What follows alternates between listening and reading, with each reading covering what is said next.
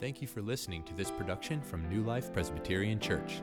If you'd like to find out more, visit newlifepca.org.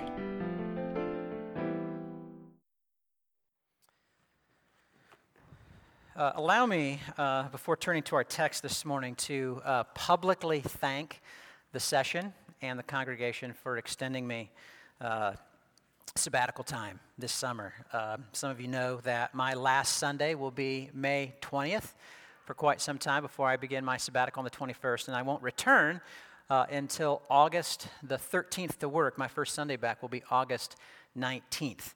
Uh, in the Lifeline, there's kind of a brief write up about uh, what me and my family will be doing over that time. Nothing too elaborate. We'll probably be worshiping at City Hope Fellowship uh, while we're here. While we are here, we'll be traveling a little bit, uh, but mostly we're just going to try to rest over the summer. But I'm extremely grateful uh, to Pastor Bob and to Larry and Eric and Felix, and I think John and Frank were part of the session as well uh, that agreed to extend that sabbatical time to me. And I'm grateful for you as a congregation allowing that time for me to spend with my family. So thank you very much. But I will be out of view over the next several months here after next Sunday. You know, sometimes people fall out of view to such a degree that you begin to wonder whatever happened to those people? Where are they now? What happened to them? Like celebrities featured on Where Are They Now segments. Like, uh, I'm going the wrong way. Sorry, Paul. I got it. I always start hitting the wrong button. There we go. Like this guy. Some of you probably recognize this child actor. He played Charlie in Willy Wonka and the Chocolate Factory in 1971. His name is Peter Ostrum or Ostrum. I'm not exactly sure how to pronounce his name. Did you ever wonder what happened to him? I mean, you actually didn't see him in any more movies because he didn't pursue a career in film. After graduating from high school, he attended Cornell University and earned a veterinary degree and now serves as a veterinarian in Lowville, New York. Uh, I went the wrong way again. Uh, I just leave my thumb right there. That's what he looks like now. That's Peter Ostrum the veterinarian. Um, this is the 90s band NSYNC. Some of you probably recognize Justin Timberlake in the center there because he's still very active in the entertainment industry. But what about the guy to his left? Chris Kirkpatrick is his name. I had to look that up on the internet. I don't know about any of these guys other than Justin Timberlake. Seriously, I don't. Um, but his name is Chris Kirkpatrick. Whatever happened to that guy? Where is he now? And what is he doing? Well, you probably don't know, don't need to know, probably don't care to know. But when these questions are applied to Jesus, they're actually really important. Where is Jesus now? And what is he doing? And this, the answers to those important questions are actually given to us in fundamental articles of our faith, confessed in the Apostles' Creed and Nicene Creed by Protestants, Roman Catholics, and Eastern Orthodox believers across the board. Those confessions and creeds confess five things about Jesus that he was born of the Virgin Mary, which we celebrate at Christmas time, that he was crucified and died, which we commemorate on Good Friday, that he was raised from the dead, that we observe on Easter, that he is coming again in glory, which gets its fair share of attention, especially in certain church circles. And then there's the one that is often entirely overlooked. He ascended into heaven and is seated at the right hand of God the Father Almighty. Now, case in point that that's often neglected is most of you gave no thought whatsoever to this past Thursday. This past Thursday, because you had no idea it was Ascension Day. And the way we calculate that is based on the New Testament. We learn that after his resurrection, Jesus appeared to his disciples over a course of 40 days before he ascended into heaven. And so Ascension Day is 40 days after Easter, which this year fell on this past Thursday, May the 10th. But we often emphasize his death and resurrection in the past, which is an understandable emphasis. And we emphasize his coming again in the future, which is an understandable emphasis, but we do so with little or no thought about his present work and ministry. Where is Jesus now? And what is he doing? And why is this important? Why is this a fundamental article of our faith to be confessed and to be celebrated? Well, that's what I want to consider together with you this morning confessing and celebrating Christ's ascension. The ascension is actually mentioned or alluded to 33 times in the New Testament. So it's not some fringe doctrine. In fact, in their earliest sermons, the disciples make reference not only to the resurrection, but bear witness to his ascension right alongside of his resurrection. And so there are a number of passages in the New Testament that help us understand the ascension. We're going to look at a number of them, but our primary text is going to be Ephesians chapter 1, verses 16 through 23. Ephesians chapter 1, verses 16 through 23. If you don't have a Bible with you this morning, you should be able to locate one uh, underneath the chairs in front of you. Again, our text is Ephesians chapter 1, looking at 16 through 23, but emphasizing verses 19 through 23. We'll concentrate more on those verses. So if you found your place, Ephesians chapter 1, let's stand for the reading of God's word beginning in verse 16. Paul writes, I do not cease to give thanks for you, remembering you in my prayers, that the God of our Lord Jesus Christ, the Father of glory, may give you a spirit of wisdom and of revelation in the knowledge of him, having the eyes of your hearts enlightened, that you may know what is the hope to which he has called you. What are the riches of his glorious inheritance in the saints? And what is the immeasurable greatness of his power toward us who believe, according to the working of his great might?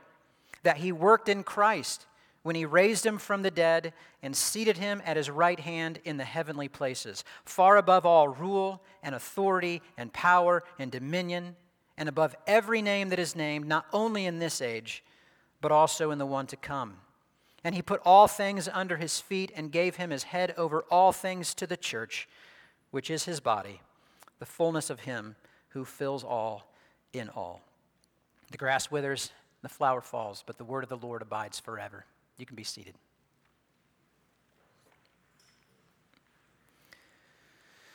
Well, there are at least three things that are confessed and celebrated about Christ's ascension in this passage. And let's think about this first. Let's see how this passage is confessing and celebrating Christ's place.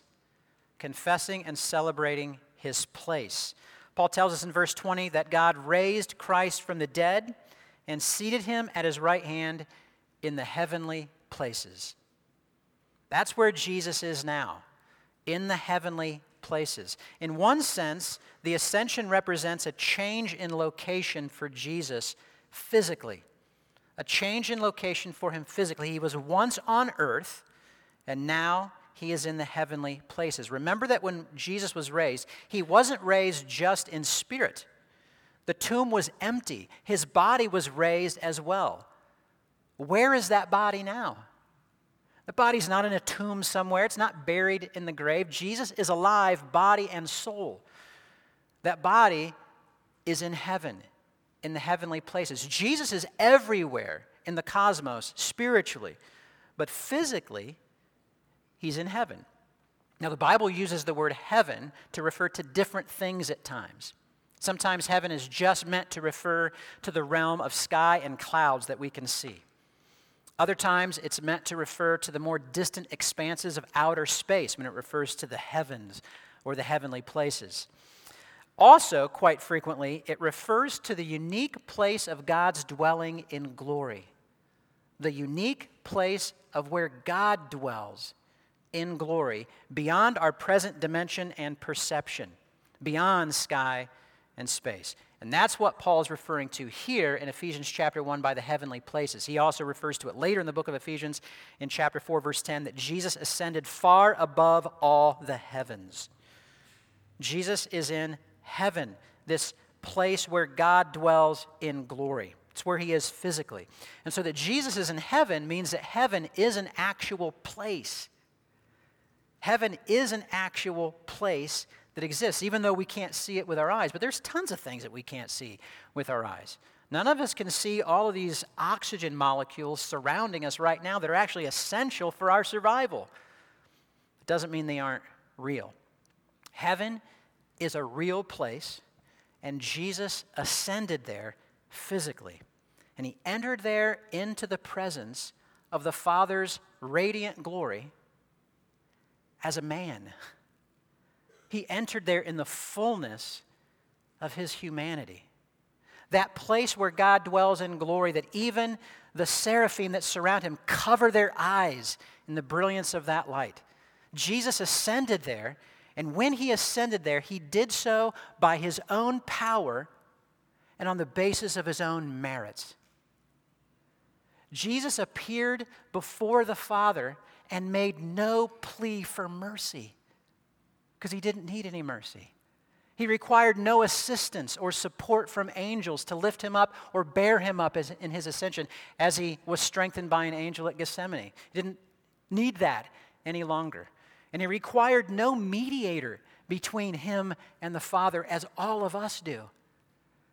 He entered into the brilliance of heaven's light to appear in the presence of the Father on the basis of his own perfect righteousness as a human. There's a human in heaven now to appear in the holiness of God. And he's welcomed, he's received there, accepted by the Father in the fullness of his, in, of his humanity, and he's welcomed and received and celebrated by angelic shouts when he ascends.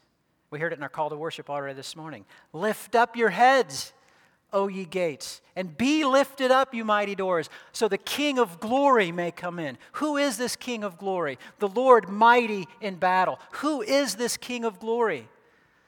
Well, the New Testament answers that question for us in the ascension.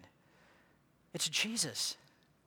Jesus is the King of glory, the one who humbled himself and descended into the lowest depths of death and hell to pay the penalty for our sins to atone for those sins and to cover us with his blood.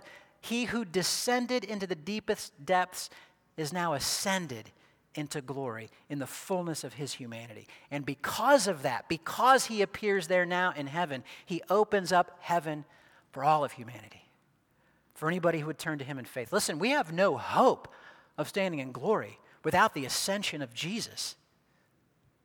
Jesus is our forerunner. And he appears there that we may appear with him. And so, how can we not celebrate and join that angelic chorus related to his entrance and his exaltation?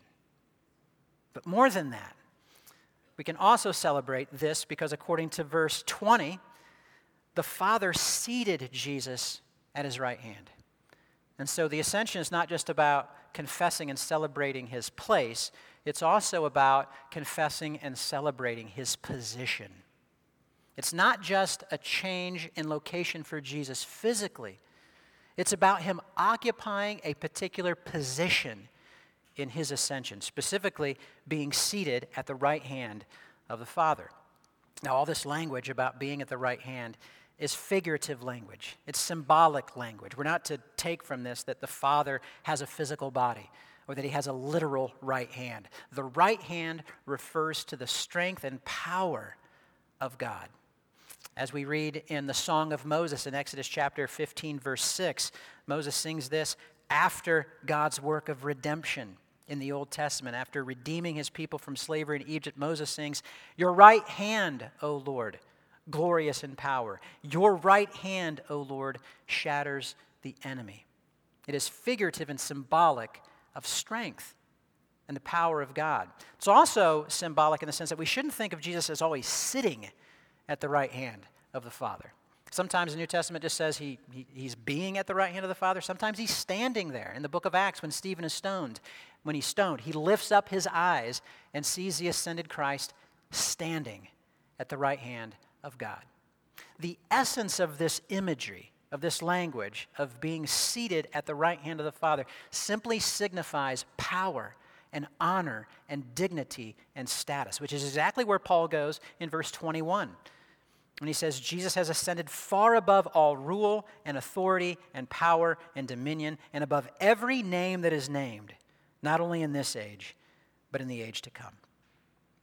That Jesus has ascended into heaven and is seated at the right hand of God the Father Almighty means that he has been exalted to the highest position.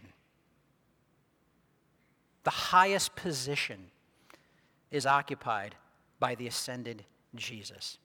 The one who was once rejected by men now has bestowed upon him the highest honor by God and has given the name above every name. The one who was once crowned with thorns is now crowned with glory. The one who was once condemned by the world now acts as judge. His humiliation has ended, and now he is exalted, exalted to the highest position. You know, you don't have to be a baseball fan to know that in 2016, after 108 years of losing, of humiliation, of frustration, of defeat, and heartbreak, the Chicago Cubs finally won the World Series. after all of that, after all those years of humiliation, finally exalted. And wow, what a parade they had. The parade in Chicago, it's stunning to look at pictures of the parade in Chicago.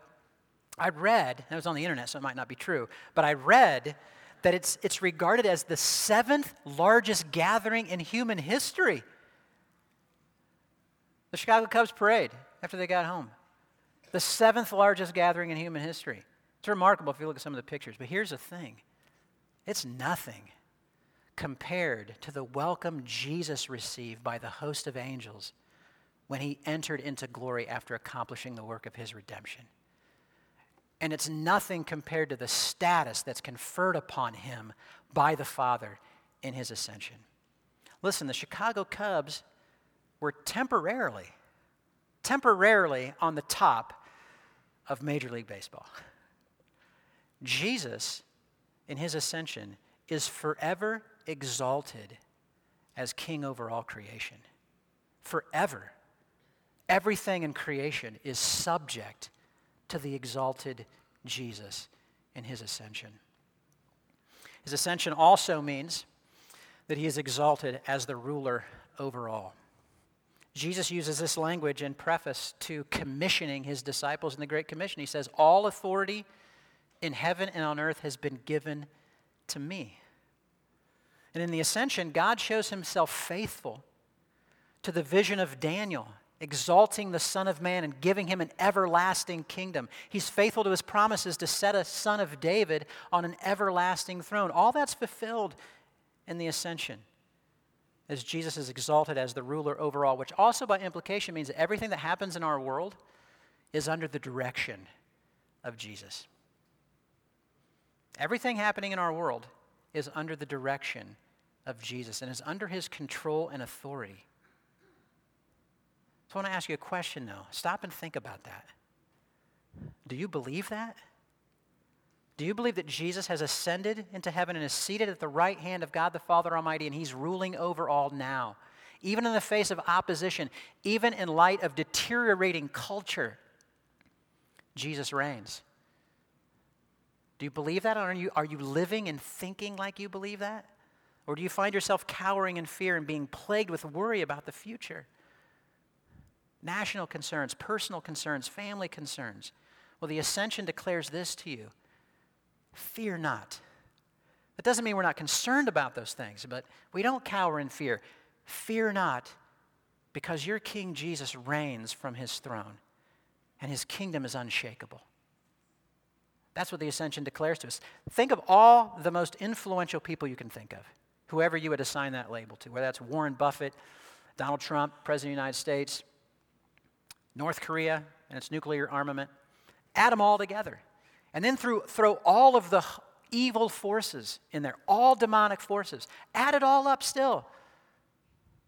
Doesn't even amount to a feather compared to the power that Jesus has in his ascension, who is exalted far above all rule, authority, power, and dominion, not only in this age, but also in the one to come. That's Paul's language here. But it also means this that in your struggle with sin and principalities and powers in your life, in your own spiritual warfare, the ascension of Jesus guarantees your victory in that battle. Is that how you're fighting? That's the kind of power Paul wants us to know in this passage. That power is available to us in whom Jesus lives, the ascended Jesus lives. And so we can have victory, spiritual victory, in our warfare through the ascended Christ. But it also means this not only is he exalted as the ruler of all, by implication, he's exalted as the ruler of us. The ascension of Jesus demands total allegiance and complete obedience to him as our king. So I would encourage you to think about that again. Do you believe that? And are you living like that? Are you living like Jesus is the exalted king over your life? And he's a king who issues commands about how you live your life, about the thoughts that you think, about your purity, about the language that you use, about the way you use your money, about your relationships, about your marriage, about your relationship with your family and your friends. And he issues commands about these things to be obeyed. Or do you think more of Jesus as a counselor who's simply dispensing good advice that in the end you can take it or leave it? The ascension of Jesus means that we are to give him complete and total submission. The ascension calls for our complete and total submission, but it also calls for celebrating, confessing, and celebrating his provision. So that's a third thing. Jesus is not just a king who issues commands, he's also a king who defends us and provides for us. You know, I think we all have probably heard of people who become famous actors or uh, professional athletes or they win the lottery and then they forget about all the friends that they had before they became famous and wealthy. the ascended Jesus isn't like that. Jesus occupies his place and his position for you and for your provision. Remember this, Christian. Jesus was born for you. Jesus went to the cross and died for you. Jesus was raised from the dead for you.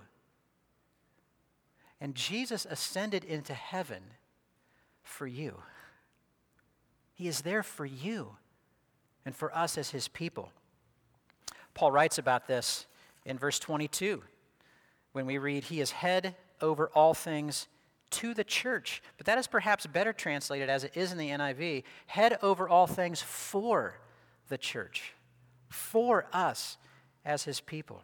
So, where is Jesus now and what is he doing?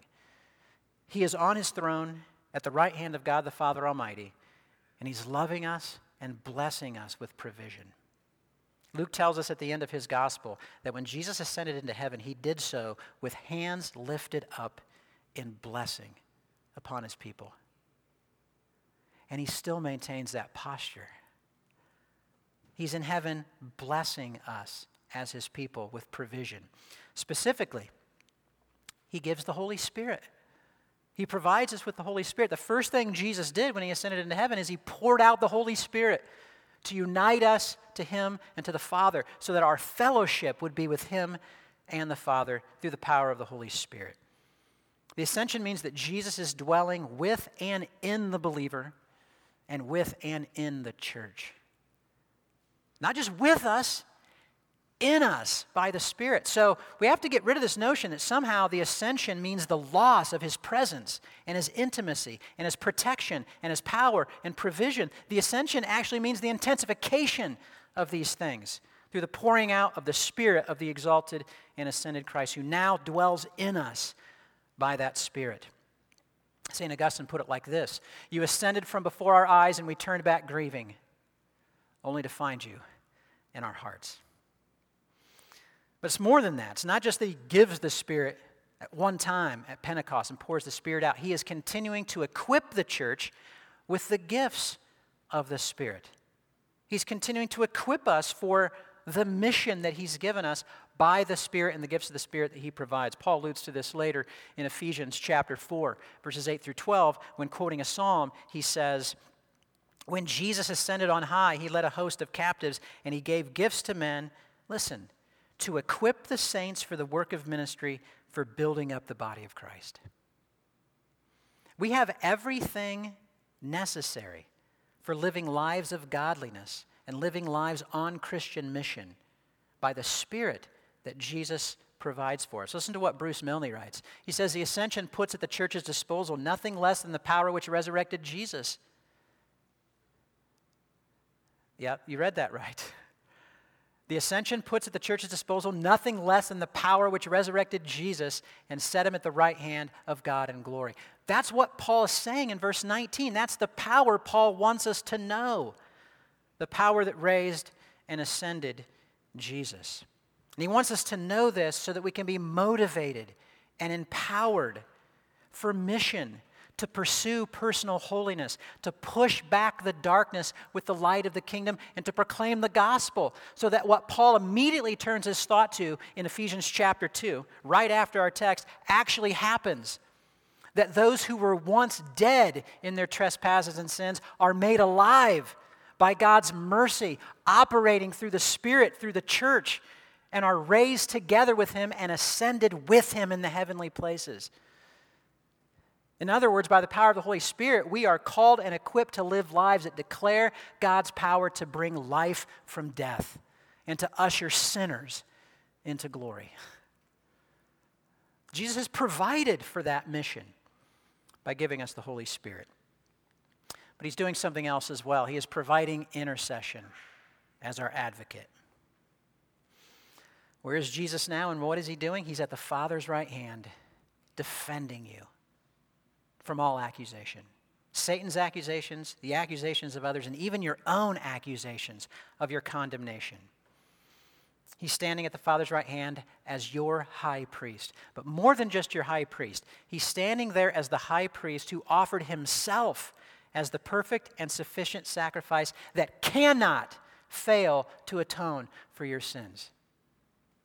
Cannot fail to atone for your sins. So, Pastor Bob just preached on this, I think it was last week, being overrun with guilt.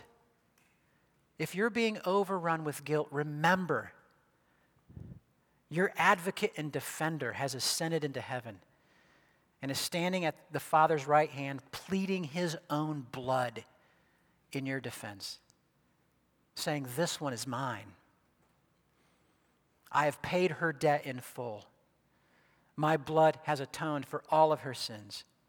Let every accusation. You know, you may be feeling hated, despised, overlooked, neglected, left out by the world. But remember this that the one who has been given the name above all names, the ascended and exalted Jesus, defends you, fights for you, blesses you, and loves you. That makes a big difference on the weight we give to other people's evaluation, doesn't it? The one with the name above all names loves you and delights in you. In fact, you know what else he's doing right now? He's in heaven preparing a place for you so that where he is, you might be also. This is what Jesus says to his disciples in John chapter 14, verses 2 and 3. He says, In my Father's house are many rooms. If it were not so, would I have told you that I go to prepare a place for you? And if I go and prepare a place for you, I will come again and will take you to myself, that where I am, you may be also. You know, before both of our children were born, Stacy and I spent a lot of time getting their rooms ready stripping wallpaper, painting, buying furniture, putting up changing tables, trying to build cribs, all of that. I've talked to Jessica in the office this week. That's, that's, exactly where the Mallories are right now, in joyful anticipation of the arrival, right? Where is Jesus and what is he doing now? He's getting a room ready for you in glory, anticipating joyously your arrival. And if you are a child of God through faith in the ascended Jesus, his place there guarantees your place there with him. It's certain because of your union with the ascended Jesus by faith. In fact, in one sense, we're already there by virtue of that union. What Paul writes in Ephesians chapter 2 verse 6, again just a few verses after our text, he says God raised us up with him and seated us with him in the heavenly places in Christ Jesus. Positionally, that's true of us already by virtue of our union with Jesus. We're ascended with him because everything that's his is ours. We died with him, we were buried with him, we've been raised with him, and we ascend in him. But that will be true of us experientially when he ushers us into glory by his grace. And so, where Jesus is, that should be where our hearts are as well, right? Because where your treasure is, there your heart will be also. So, if Jesus is our treasure, our hearts will be with the ascended Jesus. Edward Payson helps us, I think, understand what that would mean. He writes this He says, If we really believe that Jesus Christ has ascended into heaven there to appear in the presence of God for all who call on his name, to obtain blessings for them, and to prepare a place for their reception when they leave this world, we shall be led to call on his name with frequency and fervency. That's how we confess and celebrate Christ's ascension, calling upon him as the ascended Jesus, our treasure, with frequency and fervency. But here's also how we do it. Because this reality of our ascension in Him is true, this should give us energy and motivation for mission in the present. The fact that Jesus is ascended, that's exactly what he told his disciples in the Great Commission. All authority in heaven and on earth has been given to me, therefore go. Make disciples. The ascension should empower us and motivate us to be at mission in present, in faithfulness to the ascended Jesus, who is working all things out according to his will. And it should give us endurance to persevere through hardship mission and perseverance. This is also how we confess and celebrate Christ's ascension. Charles Simeon, a couple hundred years ago, wrote this My dear brother, we must not mind a little suffering for Christ's sake. When I am getting through a hedge, if my head and shoulders are safely through, I can bear the pricking of my legs. Let us rejoice in the remembrance that our holy head has surmounted all his suffering and triumphed over death. He is ascended let us follow him patiently. We shall soon be partakers of his victory. We confess and celebrate the ascension because it's about the victory and exaltation of our Savior, of our King, of our Lord. And we confess and celebrate the ascension because his victory and exaltation assures us of our victory and exaltation. Let's pray. Our Father, we rejoice this morning that our Savior and King has ascended into heaven. He has, he has ascended there to pave a way for us to ascend there as well. We thank you that He's at your right hand, that you have appointed Him there to intercede as our advocate. And we thank you that He's preparing a place for us.